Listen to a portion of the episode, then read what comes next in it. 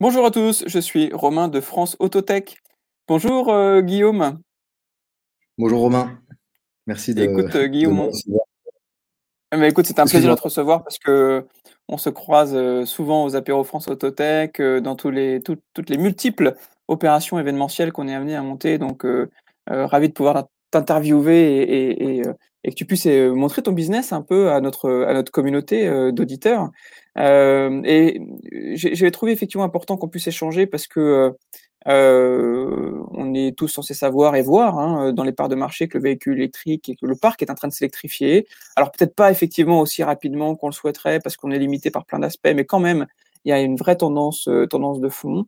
Euh, et finalement, là où aujourd'hui, euh, quand on inspecte un véhicule euh, avec un moteur thermique, on s'enquiert de tout un tas d'états de santé, de, des organes vitaux de l'automobile.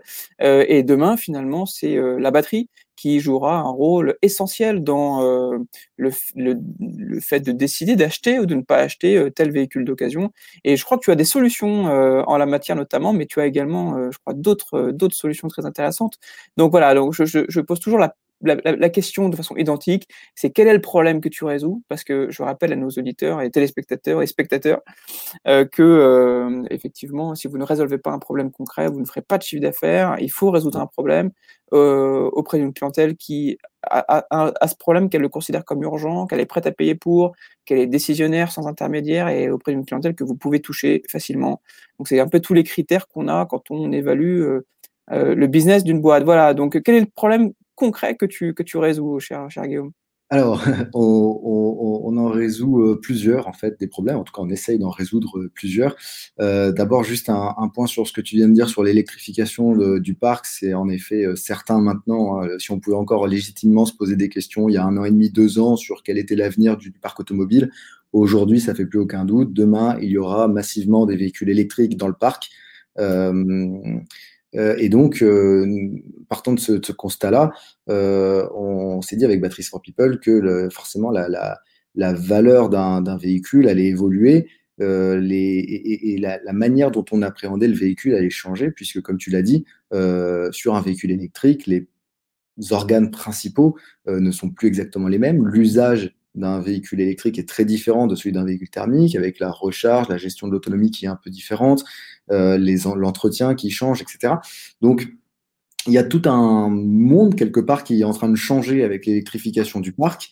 Et, euh, et, en fait, quand on regarde un peu de plus près, il y a un dénominateur commun à beaucoup de changements euh, sur une voiture électrique, et c'est en fait la batterie, c'est l'état de la batterie directement qui va définir la valeur d'un véhicule électrique d'occasion, puisque une batterie coûte très cher, et donc c'est son état qui définit globalement, en grande partie en tout cas, la valeur d'un VE. Quel est le pourcentage D'ailleurs, je crois que le pourcentage est assez élevé hein, le, le, du, du, prix du véhicule. Quel est le, le, coût de la batterie dans le prix du véhicule? Ouais, généralement, on dit que c'est à peu près un tiers de la valeur d'un véhicule électrique. Nous, l'autre chiffre qu'on aime bien aussi, c'est que c'est à peu près, ça coûte à peu près 10 000 euros de réparer ou remplacer une batterie euh, qui est trop usée. Donc, sur une voiture qu'on a acheté 15 ou 20 000 euros, 10 000 euros de réparation, c'est un, un, impact direct. Euh, et, donc, euh, et donc, justement, il y a cette, question de l'état de, la batterie, il y a, plein d'autres questions autour de ça. Nous, en fait, ce qu'on a constaté, c'est que entre le moment où la batterie sort d'usine euh, dans une voiture électrique et le moment où 30 ans plus tard, elle va être recyclée, il va se passer plein d'étapes. Il va y avoir des étapes d'usage de, la batterie dans la voiture, des étapes de réparation, des étapes de reconditionnement. On va dire, bah, cette batterie, je vais plus l'utiliser dans une voiture électrique parce qu'elle est trop vieille. Je vais la sortir, je vais la reconditionner, je vais en faire du stockage pour des énergies solaires ou des énergies euh, euh, renouvelables.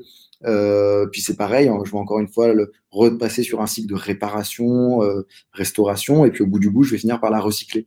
Et en fait, sur tout ce cycle de vie de la batterie, il n'y a pas encore beaucoup d'acteurs qui, existent pour répondre justement à l'ensemble des problématiques, des questions que le, le marché se pose sur finalement l'usage d'une batterie. Et c'est justement nous notre objectif avec Batteries for People, c'est de se positionner sur cette chaîne de valeur et d'aller partout où il y a des frictions encore en lien avec l'usage de la batterie, que ce soit dans un premier temps dans son usage mobile, euh, dans une voiture électrique, mais peut-être demain sur des usages stationnaires, à chaque fois être capable d'apporter des solutions euh, qui vont faciliter en fait chacune de ces étapes qui sont indispensables. Parce que si on n'a pas euh, d'acteurs, par exemple, forts sur euh, la réparation de la batterie ou d'acteurs forts sur euh, le monitoring des performances des batteries, euh, on aura du mal finalement à optimiser l'usage des batteries et donc des véhicules électriques et donc quelque part faciliter l'accès, le recours à cette mobilité qui est pour le coup, beaucoup plus vertueuse que, que son équivalent thermique. Voilà, nous, notre objectif, c'est, d'un point de vue très macro, de se positionner sur cette chaîne-là. Et après, de manière très concrète, comment est-ce qu'on fait? Alors, on a d'une part une approche RD assez innovante, euh, puisqu'on développe des solutions basées sur une capacité à collecter de la donnée euh, sur les batteries euh, en, usage réel. Donc, on a des outils qui nous permettent de remonter des données à distance qui vont être des, tensions, des intensités, des capacités, etc. Tout ce qui se passe en fait au niveau de la batterie. Ces données sont ensuite analysées, elles sont interprétées par nos équipes d'ingénieurs pour par exemple les homogénéiser ou alors tirer de la valeur à partir de données brutes. Et le tout est ensuite marketé dans des services euh, précis pour, pour être mis à disposition de nos clients. Donc un de nos premiers services, par exemple, c'est Label Batterie, euh, qui est le premier service de certification de l'état d'une batterie. Voilà. D'accord. Euh, non, non, non, aucun problème, aucun problème. C'est vraiment une, euh, une fenêtre qui t'est dédiée, donc tu prends vraiment le temps, qui, le temps que tu souhaites. Euh, alors, comment ça se passe concrètement euh, euh, quand les gens veulent effectivement, soit ont un doute sur le véhicule d'occasion qu'ils veulent acheter, imaginons qu'ils vont chez Renault, ils veulent acheter une Zoé et, et Renault n'utilise pas ton, ton label, est-ce qu'ils peuvent le faire inspecter? Comment, comment ça fonctionne concrètement? Alors, concrètement, le label batterie, qui est notre, notre, premier, notre première solution, notre premier service, euh, c'est un certificat qui dit bah, telle batterie à telle date à tel état de santé. Euh, pour l'obtenir, nous, on le vend aux vendeurs. Notre cible, c'est euh, des, euh, des, vendeurs de véhicules électriques d'occasion, alors que ce soit des particuliers ou des professionnels, hein, les deux peuvent faire des certificats batterie. Euh, pour les particuliers, c'est assez simple. Il suffit de. Donc, vous êtes un particulier, vous avez une Renault Zoé depuis trois ans, vous voulez la changer pour acheter la, la, la, prochaine BMW euh, qui va sortir. Et donc, vous mettez votre voiture électrique euh, en vente sur le bon coin, par exemple, et euh, vous voulez vendre le plus rapidement possible, le plus facilement, et puis surtout, vous voulez vendre en toute transparence. Quoi. Vous voulez pas qu'on vous reproche d'avoir de, un vice caché sur votre voiture. Donc, vous avez l'option d'aller sur notre site, la belle batterie, d'acheter un certificat de, de, votre batterie. Donc, vous achetez en ligne, ça vous coûte 49 euros. Vous recevez ensuite par la poste un kit dans lequel vous avez tout ce qu'il faut pour faire vous-même le diagnostic de votre batterie. Donc, il y a un, petit boîtier à brancher sur une prise dans votre voiture qui s'appelle la prise diagnostique. Euh, ça s'accompagne ensuite d'une application mobile. Donc, vous connectez en fait votre voiture à l'application via le boîtier qui est mis en Bluetooth. Vous lancez le diagnostic depuis l'application. Nous, on va, ça, va mouliner un petit peu, ça va aller interroger tous les capteurs qui sont pertinents, ça va les envoyer sur notre serveur. Ils vont être analysés et on va dans la foulée, du coup, vous euh, donner votre certificat batterie. Et donc, c'est un document euh, à la fois papier et digital euh, que vous pouvez transmettre à vos acheteurs en disant bah voilà regardez moi ma batterie elle est en bon état elle a 85% d'état de santé c'est pas moi qui le dis c'est un tiers de confiance euh, et donc vous savez ce que vous êtes en train d'acheter donc vous savez que le prix est le bon Très bien. Et c'est une techno que tu peux commercialiser en direct, mais que tu pourrais aussi commercialiser aux, aux équipementiers et, et, constructeurs finalement? Euh, oui et non. Alors, euh, nous, ce qu'on fait aujourd'hui principalement, c'est d'aller chercher des capteurs, des informations qui sont déjà calculées par le Battery Management System. En fait, faut savoir que sur une voiture électrique, euh, il va y avoir une batterie. Et au niveau de la batterie, ce qui va piloter la batterie, c'est un logiciel qui s'appelle le BMS, qui est en fait un tissu de capteurs. Et ce BMS, un petit ordinateur, va mesurer comme ça euh, plein d'informations sur la batterie et exploiter ces informations, les mouliner pour en tirer des informations. Et une des informations que nous, on va collecter justement, c'est cette information d'état de santé. Donc, quelque part, nous, notre service permet d'aller euh, récupérer un accès euh, à cette information-là, qui n'est pas accessible pour les utilisateurs sinon, euh, et de le mettre sur un document. Aujourd'hui, si vous allez chez Nissan, la batterie, elle est généralement garantie 8 ans ou 160 000 km pour euh, un état, par exemple, de 75% euh, d'état de santé de batterie. Et donc, vous allez pouvoir euh, directement, avec le certificat à la belle batterie, savoir si votre batterie est à plus ou moins de 75% et donc si oui ou non elle est éligible à une réparation sous garantie. D'accord, très bien, effectivement. Donc on est, d'accord, c'est vraiment le cœur, euh, du, VE, c'est vraiment la batterie. Et si euh, on, ne, prend pas soin, si on ne s'enquiert pas de son état, on est capable d'acheter un véhicule qui euh, pourra générer des problèmes ou qui où, faudra effectivement effectuer des frais très importants. On parlait tout à l'heure de 10 000 euros, mais je sais que c'est 20 000 euros sur un véhicule, euh, sur, un, sur une Tesla ou sur. C'est vraiment le cœur, euh, le cœur de le cœur du sujet, quoi. Ouais, puis Alors, il y a il y, a, il y, a, un double impact. Hein. Il, y a le, il, y a le, fait que, le, en effet, on va probablement avoir des coûts supplémentaires de réparation, euh, mais il y a aussi le fait que qui dit dégradation de la batterie dit perte d'autonomie. Et donc finalement, vous vous retrouvez à acheter une voiture électrique. On sait que l'autonomie, c'est très important pour la voiture électrique. Et donc vous vous retrouvez à acheter une voiture électrique pensant qu'elle fait 400 km d'autonomie. mais en fait, comme la batterie est un peu détériorée, qu'elle a perdu 30% de capacité de stockage, bah, vous allez perdre presque 100 km d'autonomie. Donc c'est un peu dommage aussi de ne pas avoir l'autonomie dont vous avez besoin. Oui, bien sûr. Alors, comment est née, comment est née la boîte? C'est quoi la genèse de, de Batteries for People?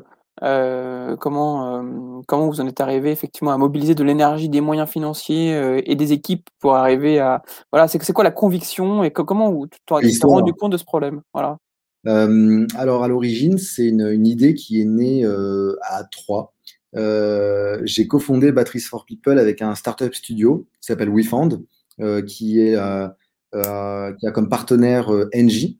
Et donc, en fait, euh, on a eu justement cette réflexion à, une sorte de triptyque entre un corporate qui a envie de se positionner sur la mobilité électrique et d'apporter des services pour à la fois faciliter le recours à la mobilité électrique et puis devenir un acteur aussi de, de, de bah forcément de, de, la voiture électrique. Euh, donc un corporate d'une part, euh, un startup studio, d'autre part, euh, WeFund, euh, qui a beaucoup d'expérience dans à la fois la création d'entreprises ou le financement de startups, de par les personnes qui y travaillent, qui ont des ressources en interne pour aller très très vite dans le développement d'une idée, de passer d'une phase d'idéation à une phase d'une startup avec un produit commercialisable en quasiment moins d'un an. et un entrepreneur, en l'occurrence sur ce projet-là, c'était moi, et, donc, il y a eu une, phase de réflexion sur, OK, on sait qu'on veut aller sur le marché de la voiture électrique. Euh, on sait, comme tu l'as dit en introduction, que pour créer une startup, il faut identifier un problème. Et donc, le problème qu'on a identifié, tous les problèmes qu'on a identifiés tournaient autour de la batterie pour des questions de revente, pour des questions de monitoring de l'état de santé. Comment, par exemple, préserver la durée d'une batterie? Euh, Comment faire en sorte que quand on a une flotte, par exemple, de, véhicules électriques, on a 1000 véhicules électriques, euh, comment faire en sorte que globalement, l'état moyen des batteries soit le plus optimisé possible pour que la valeur résiduelle des voitures soit la plus haute en fin de location, par exemple. Euh, comment est-ce que euh, faire, comment est-ce qu'on peut faire un trajet facilement en voiture électrique? Donc maîtriser sa consommation, trouver les points de recharge, savoir où s'arrêter pendant combien de temps, euh, prendre en compte les dénivelés parce qu'il y a le freinage régénératif sur les voitures, etc. Et donc euh, on a identifié toutes ces problématiques-là. On a compris qu'un dénominateur commun c'était la batterie et on a dit bah voilà, on pense qu'il y a un business autour de autour d'une capacité à maîtriser les performances des batteries, d'une part, et d'une capacité demain à pouvoir prédire l'évolution de ces performances. Euh, et donc, c'est pour ça qu'on a créé Batteries for People. Ok, je comprends. Alors, euh, si tu veux, c'est vrai que quand un, une startup comme ça lance un nouveau produit, c'est souvent le signe qu'un euh, besoin émerge et qu'une nouvelle tendance émerge. Donc, c'est toujours intéressant de connaître, de ton point de vue, un peu quel est l'avenir du marché. Comment est-ce que tu vois les choses changer? Comment tu vois les choses évoluer? Comment tu vois le, développement du parc, du parc véhicule électrique voilà. Est-ce que tu penses que l'hydrogène va plutôt prendre des parts de marché plus importantes? Comment tu vois les, les, équipements en termes de recharge de batterie évoluer? Est-ce que l'induction va, va, va, va, monter en puissance? C'est toujours intéressant de voir un petit peu ta vision, toi qui réfléchis à 100% toute la journée sur ces, sur ces sujets-là. Moi, pour moi, ce dont je suis convaincu, c'est qu'il y a une évolution de l'automobile, mais il y a avant tout une évolution de la mobilité. Et ça, c'est très important. Pourquoi? Parce que euh, on, passe, on part d'un modèle où, en gros, on avait un véhicule thermique multi-usage, donc qui allait nous servir à partir en vacances, à aller faire les courses, à, aller au travail le matin, etc. Donc tout ça dans une seule voiture avec une motorisation diesel ou essence euh, relativement chère. Euh, et, et, en gros la voiture familiale quoi. Et donc on part, on part de ça pour aller vers une nouvelle forme de mobilité beaucoup plus partagée, beaucoup plus ouverte, avec un, ce qu'on appelle beaucoup le multimodal. Donc, on va se retrouver à utiliser de la trottinette électrique, du vélo électrique quand on est en ville, euh, mêlé avec des solutions de transport en commun, de la voiture électrique, euh, probablement d'autres formes aussi de, de motorisation. L'hydrogène, par exemple, pour moi, a une place très importante euh, dans le parc euh, automobile et dans la mobilité de demain mais pas forcément sur les mêmes usages que la voiture électrique. Moi, je ne pense pas que demain, il y aura des voitures à hydrogène avec des autonomies d'une euh, soixantaine ou d'une centaine de kilomètres euh, pour faire des trajets euh, à Paris intramuros, comme on peut le faire aujourd'hui avec des voitures électriques, par exemple des Renault Zoé en free floating Ziti, qui nous permettent de faire très facilement un trajet dans Paris. L'hydrogène aura plutôt une place, par exemple, pour moi encore une fois, sur tout ce qui va être transport lourd de marchandises, donc les camions, euh, Transport en commun peut-être voilà, enfin tout ce qui va être transport, transport en commun, en effet, pour déplacer un, train, plutôt que d'avoir des gros moteurs à diesel, on pourrait imaginer des moteurs à hydrogène. Euh, tout ce qui va être euh, transport aérien aussi ou, bateau. En fait, l'hydrogène a une, des propriétés physiques de stockage à la fois d'énergie et de puissance qui sont exceptionnelles. Le tout en ayant zéro déchet et en émettant de l'eau. Donc c'est franchement la technologie parfaite. Sauf que il y a un problème, c'est que l'hydrogène, c'est compliqué de transporter de l'énergie d'un point A à un point B. Donc ça pose la question de la recharge. Et donc est-ce que c'est pertinent d'avoir euh, plein de bornes de recharge d'hydrogène ou d'autoproduction d'hydrogène euh, sur des aires d'autoroute au milieu de l'Auvergne? Euh, Parce que ça veut dire que comment est-ce qu'on va l'amener là-bas cet hydrogène? Il va falloir prendre des camions, etc. Enfin, ou alors il va falloir l'autoproduire, mais ça a des coûts qui sont pas les mêmes. Alors que avoir des grosses stations qui permettent de recharger des camions qui vont taper 1400 km d'affilée, en faisant des pauses, mais sans recharger, pour aller à une autre grosse station, euh, centre logistique, euh, pour livrer leurs marchandises et se recharger à cet endroit-là, ça a beaucoup plus de sens. Pareil pour les paquebots, pour les avions, parce qu'il faudra des grosses stations euh, pour avoir une grosse capacité de production ou de stockage de l'hydrogène, ce qu'on ne pourra pas faire à l'échelle beaucoup plus locale. Et là où l'électrique, du coup, a beaucoup plus de sens, parce que pour le coup, déplacer de l'électricité d'un point A à un point B, on sait le faire de manière très efficiente. Donc pour moi, l'avenir de l'automobile, c'est d'abord euh, une évolution de la mobilité avec des énergies différentes qui seront toutes beaucoup moins euh, nocives pour l'environnement. Donc, on, aura beaucoup moins d'essence ou de diesel. Encore que je pense que le diesel aura aussi une. Enfin, diesel, peut-être pas, parce que le Dieselgate, il y a quand même une, un stop du marché maintenant sur le, sur le diesel mais il y, a, il y aura peut-être une place pour le diesel et l'essence dans certains cas très particuliers, peut-être des applications métiers ou professionnelles très, très particulières. Mais globalement, sur le grand public, pour moi, ça sera de l'électrique, de l'hydrogène sur des usages complémentaires avec du multimodal et du recours à euh, euh, plein d'autres formes de mobilité, micromobilité, transport en commun, euh, car sharing, etc. Ouais. Ah, à noter qu'un des avantages aussi de l'hydrogène, c'est la capacité à, à recharger rapidement. Là où euh, des difficultés sur l'électrique, c'est qu'on a un temps de chargement et de recharge qui est, élevé. Alors, il y a une nuance par rapport à ça, c'est qu'il y a une prochaine génération de, batteries qui est en train d'arriver de manière industrielle, qui sont les batteries à électrolyte solide, euh, et qui, qui, présentent énormément d'avantages. Elles ont en fait un inconvénient qui ont un peu freiné leur développement, c'est qu'elles ont une capacité de stockage, une, une, capacité, une densité énergétique moins grande que les batteries lithium-ion classiques à électrolyte liquide. Euh, et donc, en fait, comme on a un gros besoin d'autonomie aujourd'hui sur les voitures électriques, on privilégie les technologies qui permettent, pour une masse constante ou un volume constant, d'embarquer le plus de kilomètres possible. La nouvelle, la prochaine génération, maintenant qu'on a, on, arrive à avoir des autonomies beaucoup plus grandes, des capacités de stockage, euh, des densités énergétiques beaucoup plus grandes, euh, il y a un intérêt de plus en plus fort pour cette nouvelle technologie de batterie, justement, qui est électrolyte solide et qui permet à la fois euh, d'optimiser la durée de vie. Hein, c'est des batteries qui ont des durées de vie plus grandes. c'est des batteries qui sont beaucoup plus sécurisées. Il y a beaucoup moins de risques, ce qu'on appelle d'emballement thermique. donc la batterie peut beaucoup moins facilement prendre feu. et puis surtout, et ça rejoint ce que tu disais, il y a une capacité de charge à très haute puissance euh, et donc, ça va permettre de charger beaucoup plus vite. Et c'est là où on a toujours des, chiffres assez miraculeux de charge. On charge 80% en 5 minutes. C'est avec cette prochaine génération de batterie qui, qui va arriver. Hein. Dans les 10 prochaines années, ça sera une nouvelle, euh, une nouvelle techno de batterie qu'on aura dans nos, dans nos Tesla. Oui, c'est sûr. Tous les, tous, les, tous les ans, de toute façon, il y a euh, une amélioration très sensible. Et je pense que d'ici 5 à 10 ans, effectivement, on aura résolu bon nombre de problèmes qu'on a aujourd'hui. Euh, et puis le côté industrialisation euh, permet ça également, quoi, des économies d'échelle et de, recherche très, très, très importantes. Alors, aujourd'hui, euh, Guillaume, de, quoi est-ce que, de quoi est-ce que Batteries for People a besoin? Est-ce que tu recherches des développeurs? Est-ce que tu recherches des investisseurs, des clients, des partenaires, des distributeurs? De, quoi tu, de quoi tu as besoin aujourd'hui? Alors aujourd'hui, on est arrivé à un moment où, à la fois sur les aspects commerciaux et sur les aspects techniques, nos ressources nous permettent plus d'aller aussi vite qu'on pourrait aller parce que la demande client est là. Sur la belle batterie, par exemple, on a, une, on a des retours marché très positifs.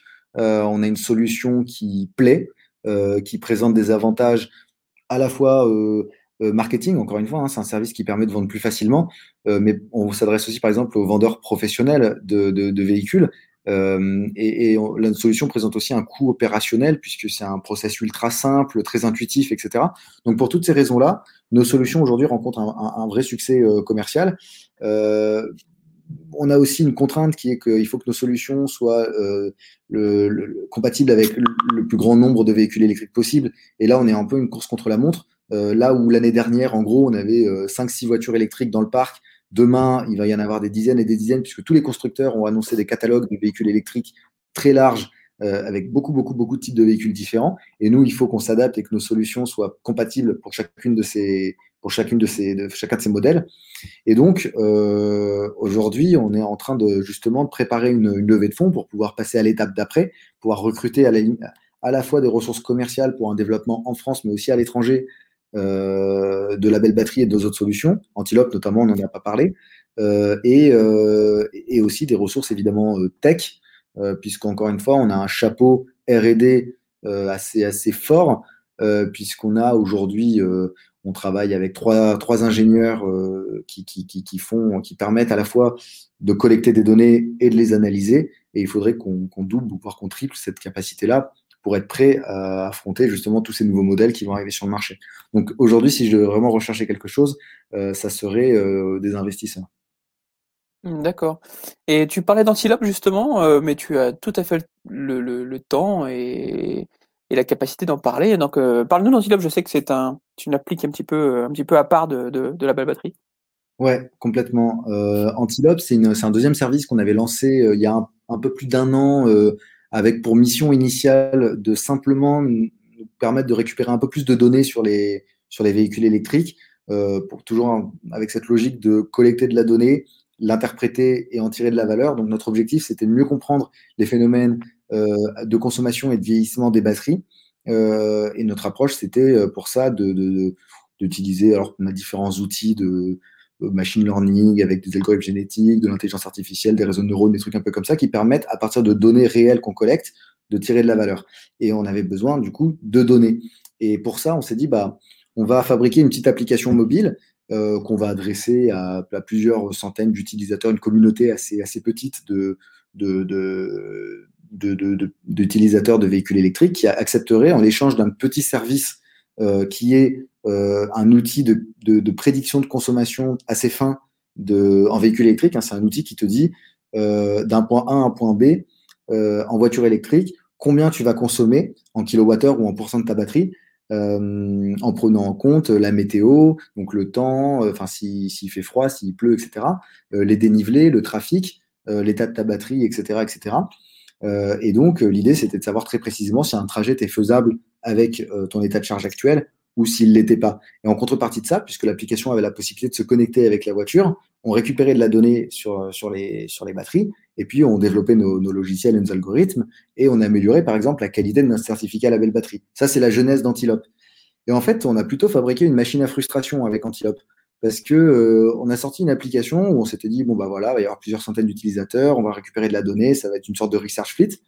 Et euh, tous nos utilisateurs nous disaient mais attendez, votre truc c'est génial, euh, c'est super précis, euh, l'application est super simple à utiliser, elle est, elle est, user-friendly, elle est, elle est belle. Euh, euh, moi, j'aime bien, mais moi, j'aimerais que ça aille plus loin, si vous voulez. Moi, j'ai besoin que J'aimerais bien pouvoir planifier des trajets avec des bornes de recharge, par exemple. J'aimerais bien qu'Antilope m'accompagne pendant mes trajets, me dise alors attention, vous consommez plus que prévu, du coup, je vais adapter votre trajet, etc. Et, et, donc, en fait, on avait tous nos utilisateurs qui nous disaient ça, et on s'est rendu compte qu'il y avait là encore une fois un vrai pain sur le marché, qui manquait un outil qui permettait de faire tout ça. Et donc, euh, on a un peu travaillé. Et là, on est sur le point de sortir, de, de lancer une, deuxième version d'Antilope euh, en juillet, qui sera, elle, pour le coup, une version beaucoup plus grand, grand public, euh, avec l'objectif, justement, de créer une, communauté beaucoup plus grande et d'intégrer, justement, un ensemble de services, de solutions qu'il n'y a pas sur le marché et qui permettent à la fois de planifier son trajet, donc pour un Paris-Avignon, bah, de savoir euh, où est-ce que je dois m'arrêter, pendant combien de temps, est-ce que les bornes sont compatibles avec ma voiture, est-ce que les bornes sont fonctionnelles, euh, qui dois-je appeler euh, pour m'assurer que la borne est fonctionnelle, combien de temps je vais m'arrêter, quand est-ce que je saurai que ma voiture a fini de charger et que je pourrai reprendre la route? Donc, premièrement, puis deuxièmement, c'est une fois que vous avez planifié votre trajet et que vous partez sur la route, eh ben, c'est une application qui est capable de détecter que vous consommez plus que prévu pour plusieurs raisons. Peut-être parce que vous vous êtes trompé de chemin à un moment et que vous faites un détour. Peut-être parce que vous êtes pressé et que vous conduisez plus vite que d'habitude. Peut-être parce qu'il s'est mis à pleuvoir d'un seul coup ou à grêler ou à faire très froid. En tout cas, vous n'avez plus assez d'énergie pour arriver à votre prochaine étape de recharge.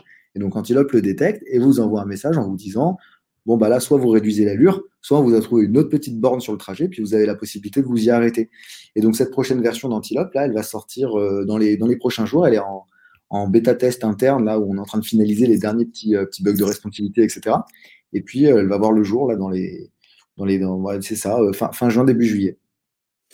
Très bien. En tout cas, ce que, ce que je retiens, c'est que vous appliquez la bonne méthode. Ça veut dire que euh, on a vraiment réalisé que ces dernières années qu'il fallait absolument être obsédé par la douleur qu'expriment nos clients et que si effectivement on a la capacité de les écouter, d'analyser leur retour euh, et de euh, répondre de façon concrète à ce besoin, alors il n'y a pas de raison que commercialement le succès ne soit pas au rendez-vous puisque finalement on vient répondre aux besoins de la communauté qui s'exprime et qui ont la capacité également de dire si vous mettez à disposition cette solution sur le marché et qu'elle répond effectivement euh, euh, en termes d'utilisation à mes critères du X, etc., euh, alors moi je suis prêt à payer tel prix. Voilà. Mmh Donc toutes les études, effectivement, ou toute l'écoute user, elle est fondamentale. C'est ce que vous faites. Donc il n'y a pas de raison que cette Antilope V2 ne court pas plus vite que la, que la première version. Ouais, bah on espère que ça marchera aussi bien que la belle batterie, par exemple, qui trouve son, son, vrai succès auprès de, auprès des vendeurs de, VE. Euh, sur ce que tu viens de dire, euh, je rajouterais qu'en plus, on a la chance d'être sur un marché euh, qui est le marché de, la voiture électrique, où la communauté d'utilisateurs de véhicules électriques sont une communauté extrêmement soudée, fédérée, rassemblée en association et très militante. On parle vraiment de, de pionniers de, l'électromobilité. Alors c'est de moins en moins vrai parce que bah, y, a, y, a, une démocratisation très grande du véhicule électrique et il y a plus en plus de, de gens qui achètent une voiture électrique euh, comme ça, quoi, puis qui s'en servent. Mais initialement, les, les, premiers 100 euh, 000 propriétaires de véhicules électriques, ils se sentaient investis comme ça d'une mission, d'un rôle qui était de, euh, de, de, de d'amener le plus loin possible la voiture électrique parce qu'ils y croyaient beaucoup. Et du coup, nous, en tant qu'entreprise, en tant que start-up, on est extrêmement bien accueillis, reçus par la communauté qui voit quelque part avec nos solutions euh, bah, tout le potentiel que ça pourrait avoir, quelque part, on, crée des solutions pour eux. Et, ça, ils en ont énormément conscience et ils sont extrêmement euh, euh, disponibles pour nous aider, pour témoigner, pour ils, alors, ils, testent énormément. On a beaucoup de bêta-testeurs qui, pendant toute la phase de développement d'Antilope, toutes les, toutes les deux semaines, on faisait un test UX avec eux. Ils nous disaient, ah, mais là, pourquoi vous n'avez pas pensé à faire ça, etc. On allait voir ces bêta-testeurs chez eux hein, pour finaliser des tests, des trucs comme ça. Certains nous faisaient des cadeaux même. Ils disaient bah, merci. On a, eu le cas comme ça d'un bêta-testeur euh, qui avait un problème pour un, paramétrage. Et puis, comme on a une collègue qui, est originaire de, Toulouse et c'était proche de, là où il était, euh, elle est allée le voir en disant bah, on va corriger les, bugs ensemble. Et puis, il nous a fait un cadeau, il nous a offert des pâtés, etc., et plein de produits du terroir en nous disant mais merci, ce que vous faites, c'est super. Euh, c'est exactement de ça dont on a besoin en tant qu'électromobiliste. On a besoin de solutions adaptées à nos problèmes et personne ne nous les apporte. Il y avait vraiment un côté euh, euh, très très chaleureux. Donc on a la chance d'avoir cette communauté, on a la chance d'avoir ce marché qui nous permet, si on est à l'écoute, eh ben, de venir affiner, adapter et, et précisément bah, nos solutions. Mmh, je, crois que c'est la principale différence euh, d'ailleurs, euh, qu'ont les startups avec les, euh, les, autres boîtes, au, au, type de boîte, c'est que dans les startups, on n'a pas des gens plus intelligents, plus malins ou plus performants particulièrement. Par contre, il y a des méthodes différentes, il y a une humilité différente, il y a une écoute du client, il y a une adaptabilité plus forte. et, et c'est vrai que, enfin, on retrouve en tout cas euh, dans, euh, dans toutes les boîtes qui ont du succès, euh, ces traits de personnalité, cette capacité à, s'adapter véritablement aux clients. Alors d'un point de vue d'un point de vue concret, et on conclura là-dessus, c'était passionnant cet échange. Est-ce que tu as des, des, conseils à donner aux entrepreneurs ou à des gens qui soit hésiteraient à monter une boîte ou, ou est-ce que tu as des outils éventuellement à, à, suggérer que tu as pu utiliser dans le cadre de ta boîte ou de tes boîtes précédentes euh, qui euh, permettent vraiment de gagner du temps et de, de, hacker un petit peu le, le, le, le système. Euh, alors oui, j'aurais pas mal de choses à dire là-dessus. Ça dépend un peu de, après de ce que de qu'on veut faire, hein, dans, dans quel, si on est en B2C, en B2B, etc. Les outils sont pas les mêmes. Euh, moi, le conseil que je donnerais, j'en donnerais un en particulier.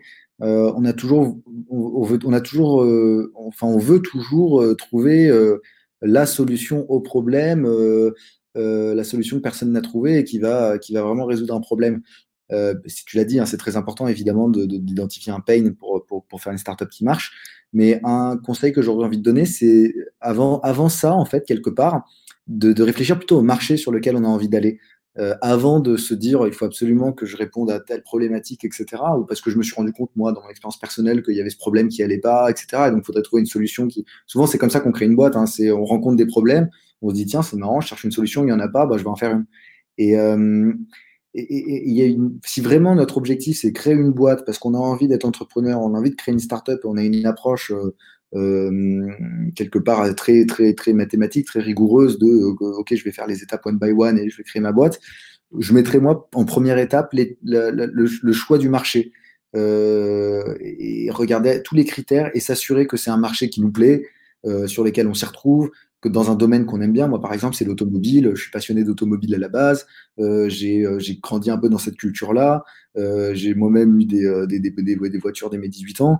Euh, une, Renault, une Super 5 GTX au début. Donc voilà, c'était un truc. Et donc, il faut que ça nous plaise. Il faut qu'il y ait un truc qui aille. Et, donc, moi, voilà, marcher first. Ensuite, le, la, donc ça c'est le premier point. Et le deuxième point, il y a une, phrase qu'on m'avait dite un jour et que j'ai trouvé très juste, c'est que quand on est un bon entrepreneur, en fait un bon entrepreneur, c'est quelqu'un qui est plutôt euh, ni bon ni mauvais partout, euh, mais qui a surtout la capacité à s'entourer des personnes qui sont meilleures que lui sur tous les sujets.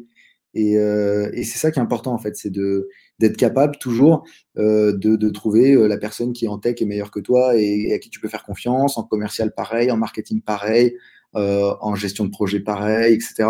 Et, un bon entrepreneur, en fait, finalement, c'est quelqu'un qui, qui, sait s'entourer, qui sait faire confiance, qui sait déléguer. Euh, et c'est ça qui amène une boîte, euh, je pense en tout cas. Et puis de toute manière, j'ai aucune légitimité pour donner plus de conseils que ça, dans la mesure où j'ai pas de, de, start-up à succès à part Batteries for People qui est au tout début de, son aventure. Donc j'espère que ces conseils sont bons. Je me les suis appliqués à moi-même et puis je pourrais vous dire dans quelques années s'ils étaient bons.